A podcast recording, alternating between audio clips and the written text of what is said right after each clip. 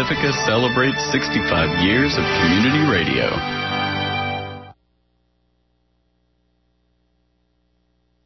And you're listening to 94.1 KPFA in Berkeley, also 89.3 KPFB in Berkeley, 88.1 KFCF in Fresno, and online at kpfa.org.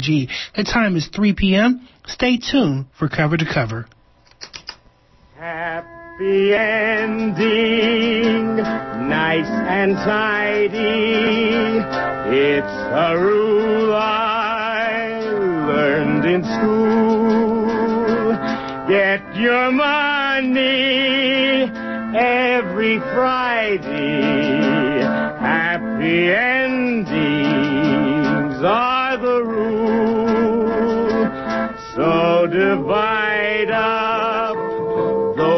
in darkness from the ones who walk in light. Light 'em up, boys. There's your picture. Drop the sight.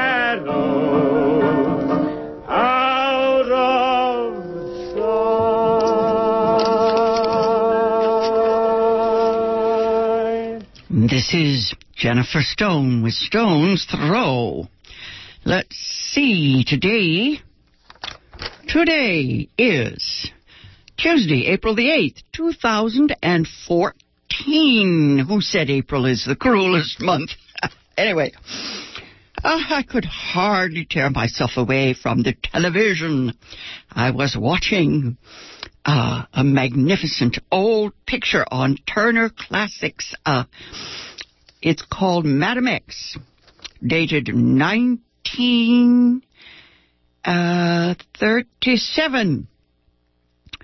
Aha. I recommend it. Uh, it's the m- movie about the woman who uh, is unfaithful to her husband and he throws her in the street and she becomes a streetwalker and eventually she uh, kills somebody. Actually, her husband also took away her little boy, her little child. And somebody has threatened to tell her little boy what has become of her. And she kills him. Anyway, at this point, uh, uh, let's see, when she kills this guy, uh, her um, her lawyer turns out to be this young man, this this uh, son of hers. Yes, uh, what a kick. Um, anyway, I digress. Uh, the woman goes to her death with her secret safe. No one will ever tell. Uh, such a beautiful young man. She kisses him goodbye, she says, May I give you a mother's kiss? It's the most maudlin movie I think I ever saw. And they've remade it three or four times. I, I think it's just a hoot.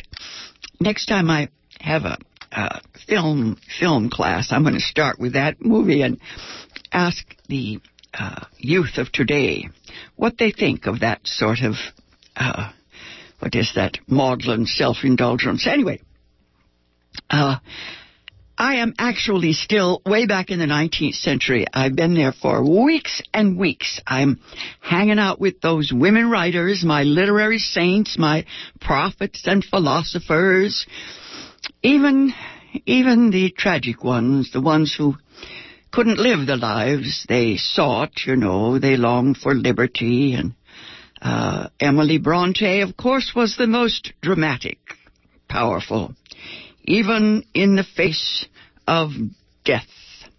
I'm looking here to see uh, what Charlotte wrote about that. Charlotte was very, very, uh, what's the word? She was, she was very in awe of her sister. She thought that her sister might just be the greatest of them all, especially when she discovered some of her poetry. I guess Emily didn't share it sometimes. Uh, anyway, when Emily was dying, uh, Charlotte writes, yes, this is, this is in the preface to the 1850 edition of Wuthering Heights. By that time, Charlotte could uh, write without crying. She writes, Never in all her life, Emily's life, never in all her life had she lingered over any task that lay before her. And she did not linger now. She sank rapidly. She made haste to leave us. I have seen nothing like it, but indeed, I have never seen her parallel in anything. Stronger than a man, simpler than a child, her nature stood alone. I guess, uh, I guess Charlotte understood the power uh, of her sister. She, of course, wrote love stories, Charlotte. yes, she, she was um, more of a moralist than Emily. I don't know why that was. It's just that uh, she was into sweetness, uh, tenderness, uh, very curious.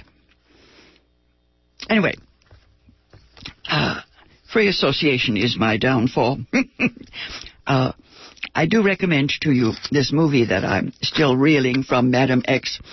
Uh, it's the most wonderful role I've ever seen Gladys George in. Gladys George is one of those old uh, 1920s, 30s, and 40s actresses that everybody recognizes her when they see her, but they don't really know her name. And I think she was better than the majority of the actresses in her time.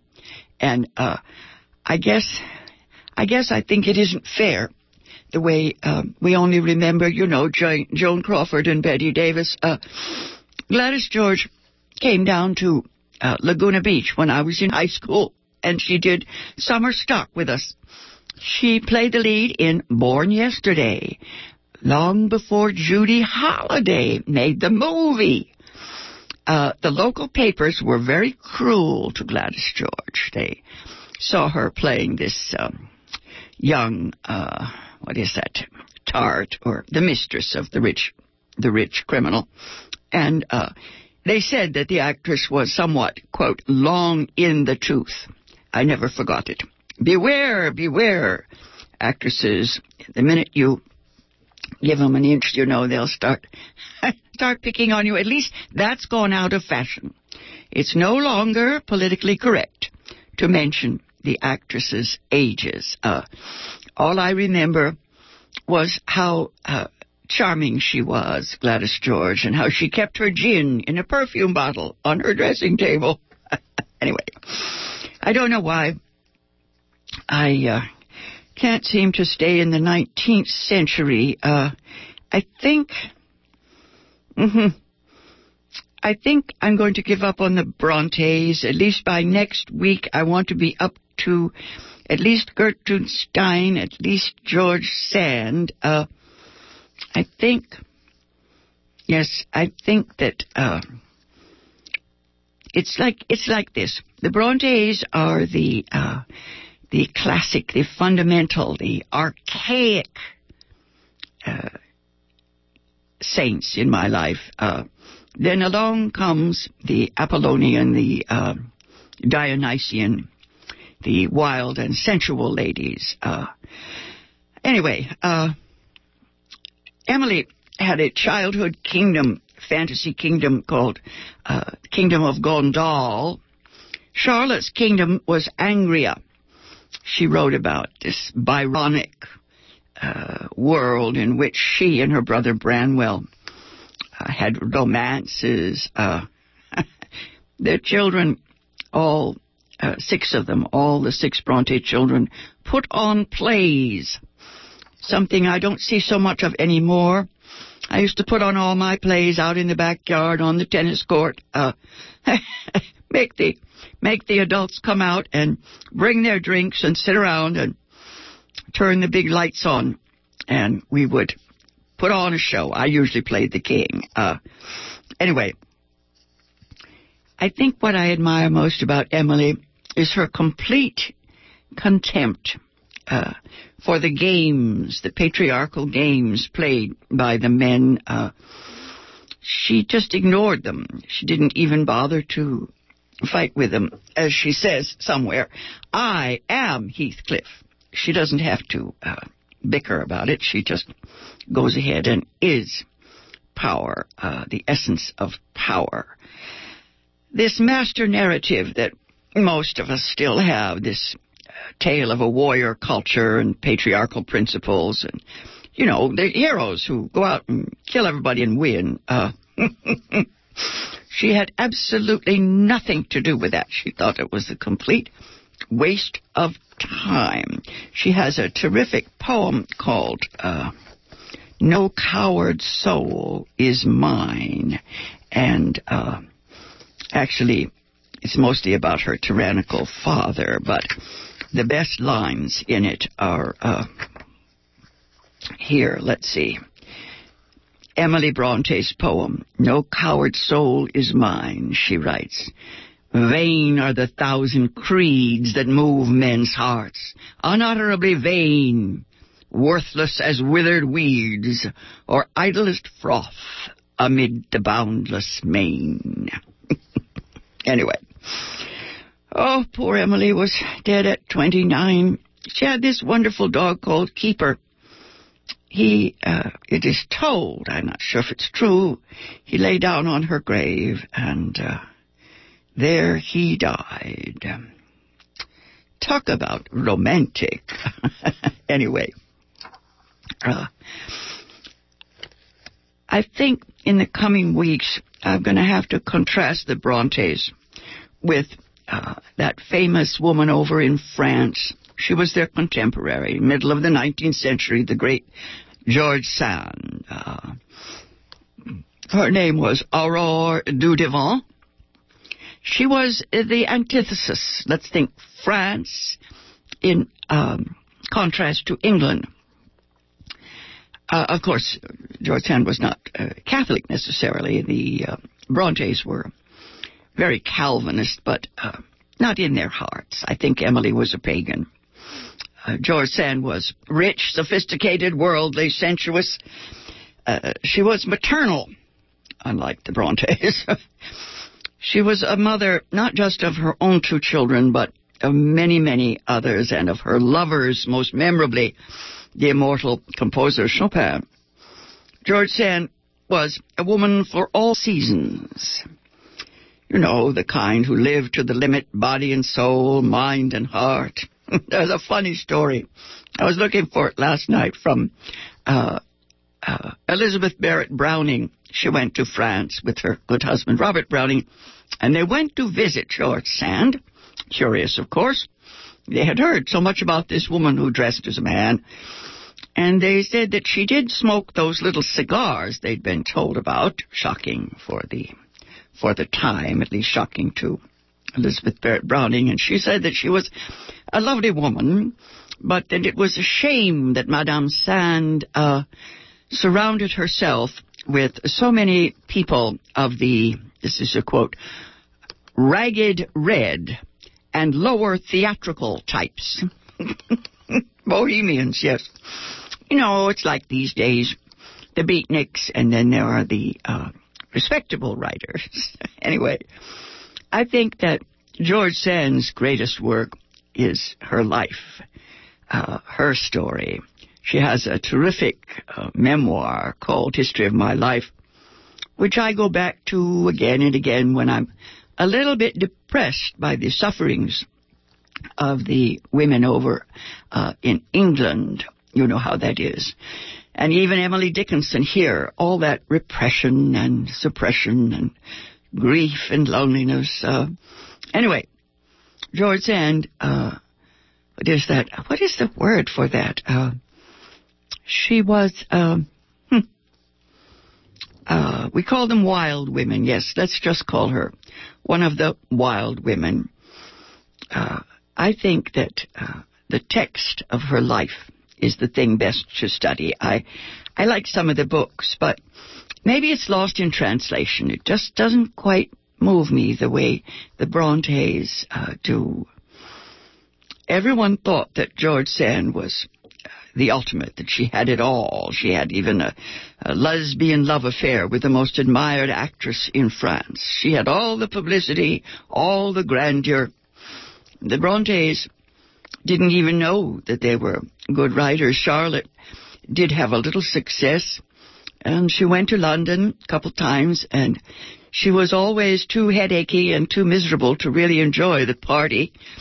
Uh, Thackeray and the boys were were a, a, li- a little bit, um, a little bit rude to her. You know, they made jokes about cigar smoke in her books. She's always talking about uh, Rochester, the man that Jane Eyre loves, and uh, his presence is always uh, foreshadowed by his cigar smoke. D.H. Lawrence said that Charlotte Bronte's books were positively pornographic. I don't know. The tragic tale of the Brontes uh, is perfect for adolescents to study. But then, of course, when I was older, it hit me on an entirely different level. Uh, for these women, their art was their life. Uh, I blame poverty and male supremacy, but uh, I think I think their books burn brighter for me, not just because of their romanticism, uh, or even because of their intense suffering and loss. Uh, it's just that they manage to use fantasy, really use fantasy, to lift them out of themselves. Uh-huh. Lifting us out of ourselves is the sort of task that most of us narcissists, neurotics, writers is almost nearly impossible. We just don't know how. Uh, I think for the Brontes, uh, it's all about their ambiance, their environment, uh, the soil that made them, the petri dish. You know, that's a place where art can grow or people can just die, or no. I always ask myself whether it's worth the price. I would say probably not. I think Charlotte Bronte would have been much happier if she'd had a few aspirin. Uh, she she used leeches and a few other things. Anyway, I can't imagine living a life of such deprivation and actually desperation just to become an immortal artist. Emily certainly uh, died before she knew she was successful. Anne Bronte, the youngest of the sisters, uh, she was dead at age 29, knowing nothing but, of course, pain, suffering. Uh, her books, I think, should be used at AA meetings. The Tenant of Wildfell Hall is a book, I think, well, let's see. Yes, it's for it's a warning for women with alcoholic husbands and lovers. It's really a manual for uh, Al Anon, how to live with a monster. Uh, I think, what is that? Uh, I think people don't like uh, Anne Bronte quite so much because she doesn't have the sadistic kick, the masculine vroom vroom that Emily put into Wuthering Heights. Uh, uh, Charlotte Bronte, of course, lived on until she was 39. She was all alone in that parsonage on the moors in Haworth, alone there with her father and with his, his curate, that Irishman, Arthur Bell Nicholls. Uh, she married him, the curate. And in her letter, she seems to have discovered what she called the reality of marriage. It's a bit of a shock. He was an ordinary enough fellow. Uh, when the biographies came out, uh, Elizabeth Gaskell's biography, apparently Arthur Nicholls was completely unaware of the portrait she had drawn of him. Uh, some of his friends did try to point out to him that it was not altogether flattering.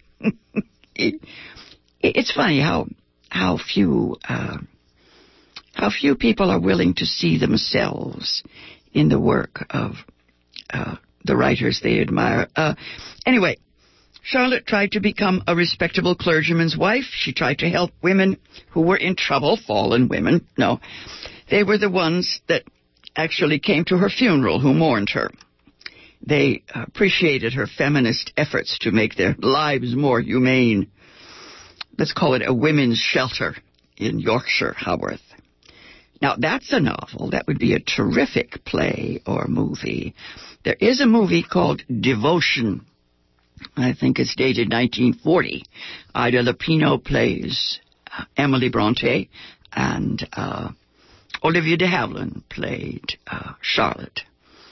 I recommend it. Most people think it's sentimental bosh, and of course it is in the silly movie Devotion. The plot centers around the notion that uh, Emily was in love with uh, uh, one of the young men, one of those curates, and that uh, he loved Charlotte, that sort of thing, you know. And uh, Charlotte, at some point late in her life, gets it, but I don't. I don't think Hollywood could handle anything more complicated than that. Uh, Charlotte's life ended when she became pregnant at the age of 39. It was too much for her consumptive constitution. She went out for a walk with her husband, caught a cold, and that was that. The 19th century was flooded with death and disease, but I don't know. Uh, I'm beginning to wonder if it was that much worse than our time. Uh, certainly, certainly it was. I think just the dentistry would be enough to to dread those years. Uh, George Sand, of course, had the means and the health to recover from most of nature's blows. Uh, she lived into her 70s. Her death was positively dreadful, but that uh, medicine in the 19th century, that was always a horror story. Death omnipresent in the lives of the poor and the rich. Look around today.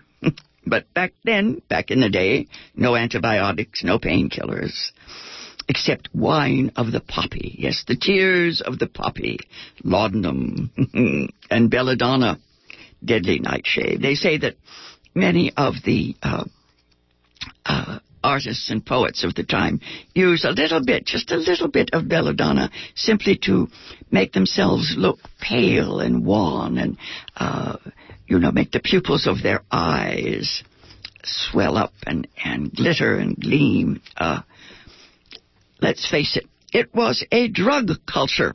Even Mary Wollstonecraft was very heavy on the drugs. Uh, and of course, they drank. I don't think the Bronte sisters indulged very much. Uh, anyway, I want to talk a little bit about Wuthering Heights. Uh, Wuthering Heights is a psychodrama, a great poem about the unconscious. It's about neurotic love, the love which cannot grow up, cannot transcend childhood. The primal passions of the youthful pair in uh, Wuthering Heights, Cathy and Heathcliff, they cannot withstand the assault of society, the civilized world of Victorian patriarchy. Uh, civilization and respectability is symbolized by the Lintons at Thrushcross Grange. This local ruling class family is the essence of refinement. They guard their house with male bulldogs. These bulldogs symbolically rape Cathy when she tries to peek in at a window to watch the gentry at play. Quote, the devil had seized her ankle. I heard his abominable snorting. She did not yell out, no, she would have scorned to do it. End of quote from the book. Heathcliff goes on to describe his efforts to shove a stone down the throat of the bulldog, but his efforts are in vain. Violence gets you nowhere. the barefoot Cathy is carried off into the seductive comforts of soft living and privilege. Tell me about it. The book uh, is a poem, a great prose poem about the lives of women and men crushed by a society which demands they live a lie. Cathy was the victim of the Victorian feminine mystique. Like the Brontes themselves, she is uh, an invalid. She sinks into suicidal depression and dies, literally dies of womanhood. She's pregnant too, yes, that is to say, childbirth. Heathcliff sinks into aggression, into violence. hmm Yes, with the males, it's directed outward. With the women, it's directed towards themselves.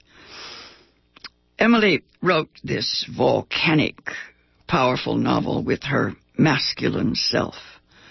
Um, Charlotte describes Emily's capacity to create titanic uh, creatures in her work. She writes, refusing absolutely to make ropes out of sea sand any longer, she sets to work on statue statue hewing. Uh, oh boy, I think I think the best thing to do, since I've run out of time already again, oh dear.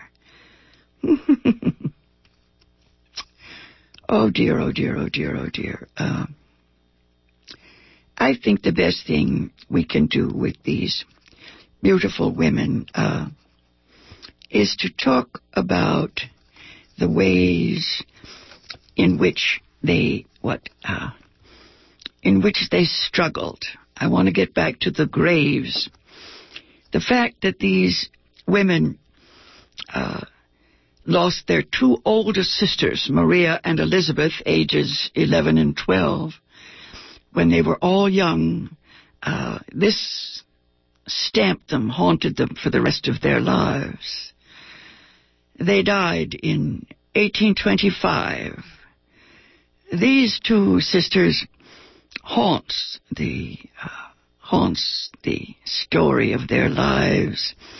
These girls were sent to a school, an institution for the genteel poor. It served as a model for the malevolent girls' school in Jane Eyre. They had weak lungs, of course, and an epidemic of typhoid fever finished them off.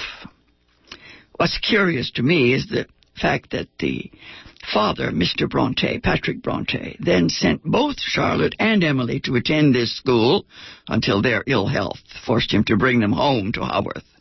Apparently, it was all a question of money. Money, money, money, money, money. Let's face it, folks. Uh, the oldest child, Maria, is the model for the character of Helen Burns in Jane Eyre. She is a saintly child. Her patience is quite maddening. She's punished ruthlessly for her untidy habits, and she dies more from neglect than illness. Now, by the time this same character, this sister, found her way into a Hollywood movie, her vice had become vanity, feminine vanity. You remember, Mr. Brocklehurst cuts off her uh, gold. Her isn't golden locks; they're black because it's Elizabeth Taylor, right? I remember Orson Welles writing that he hadn't understood about uh, the attraction of very young girls until he saw little Elizabeth Taylor in Jane Eyre. He, of course, was playing the Byronic hero in the movie. Uh, Hollywood seems to think that the Victorians hated sex. Uh, a prepubescent Elizabeth Taylor stands all night in the rain to catch her death of cold. This vision of the Victorians as sexually repressed and suppressed is just as typical today.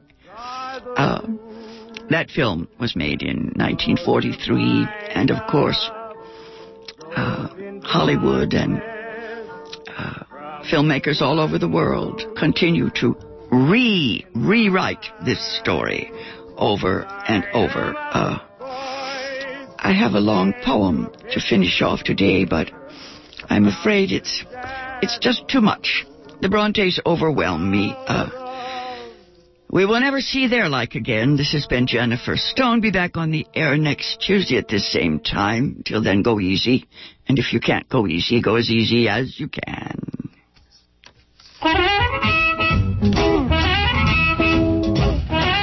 You are invited to a crab feed or tri-tip dinner. It's your choice.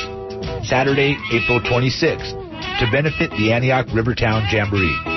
This event is being held at St. George's Social Hall, East 13th Anne Street in Antioch.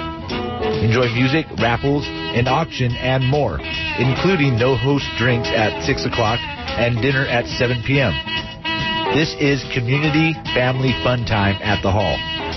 Once again, that's Saturday, April 26th, St. George's Social Hall, East 13th Anne Street in Antioch for your choice of a crab feed or tri-tip dinner. This benefits the Antioch Rivertown Jamboree. For more information,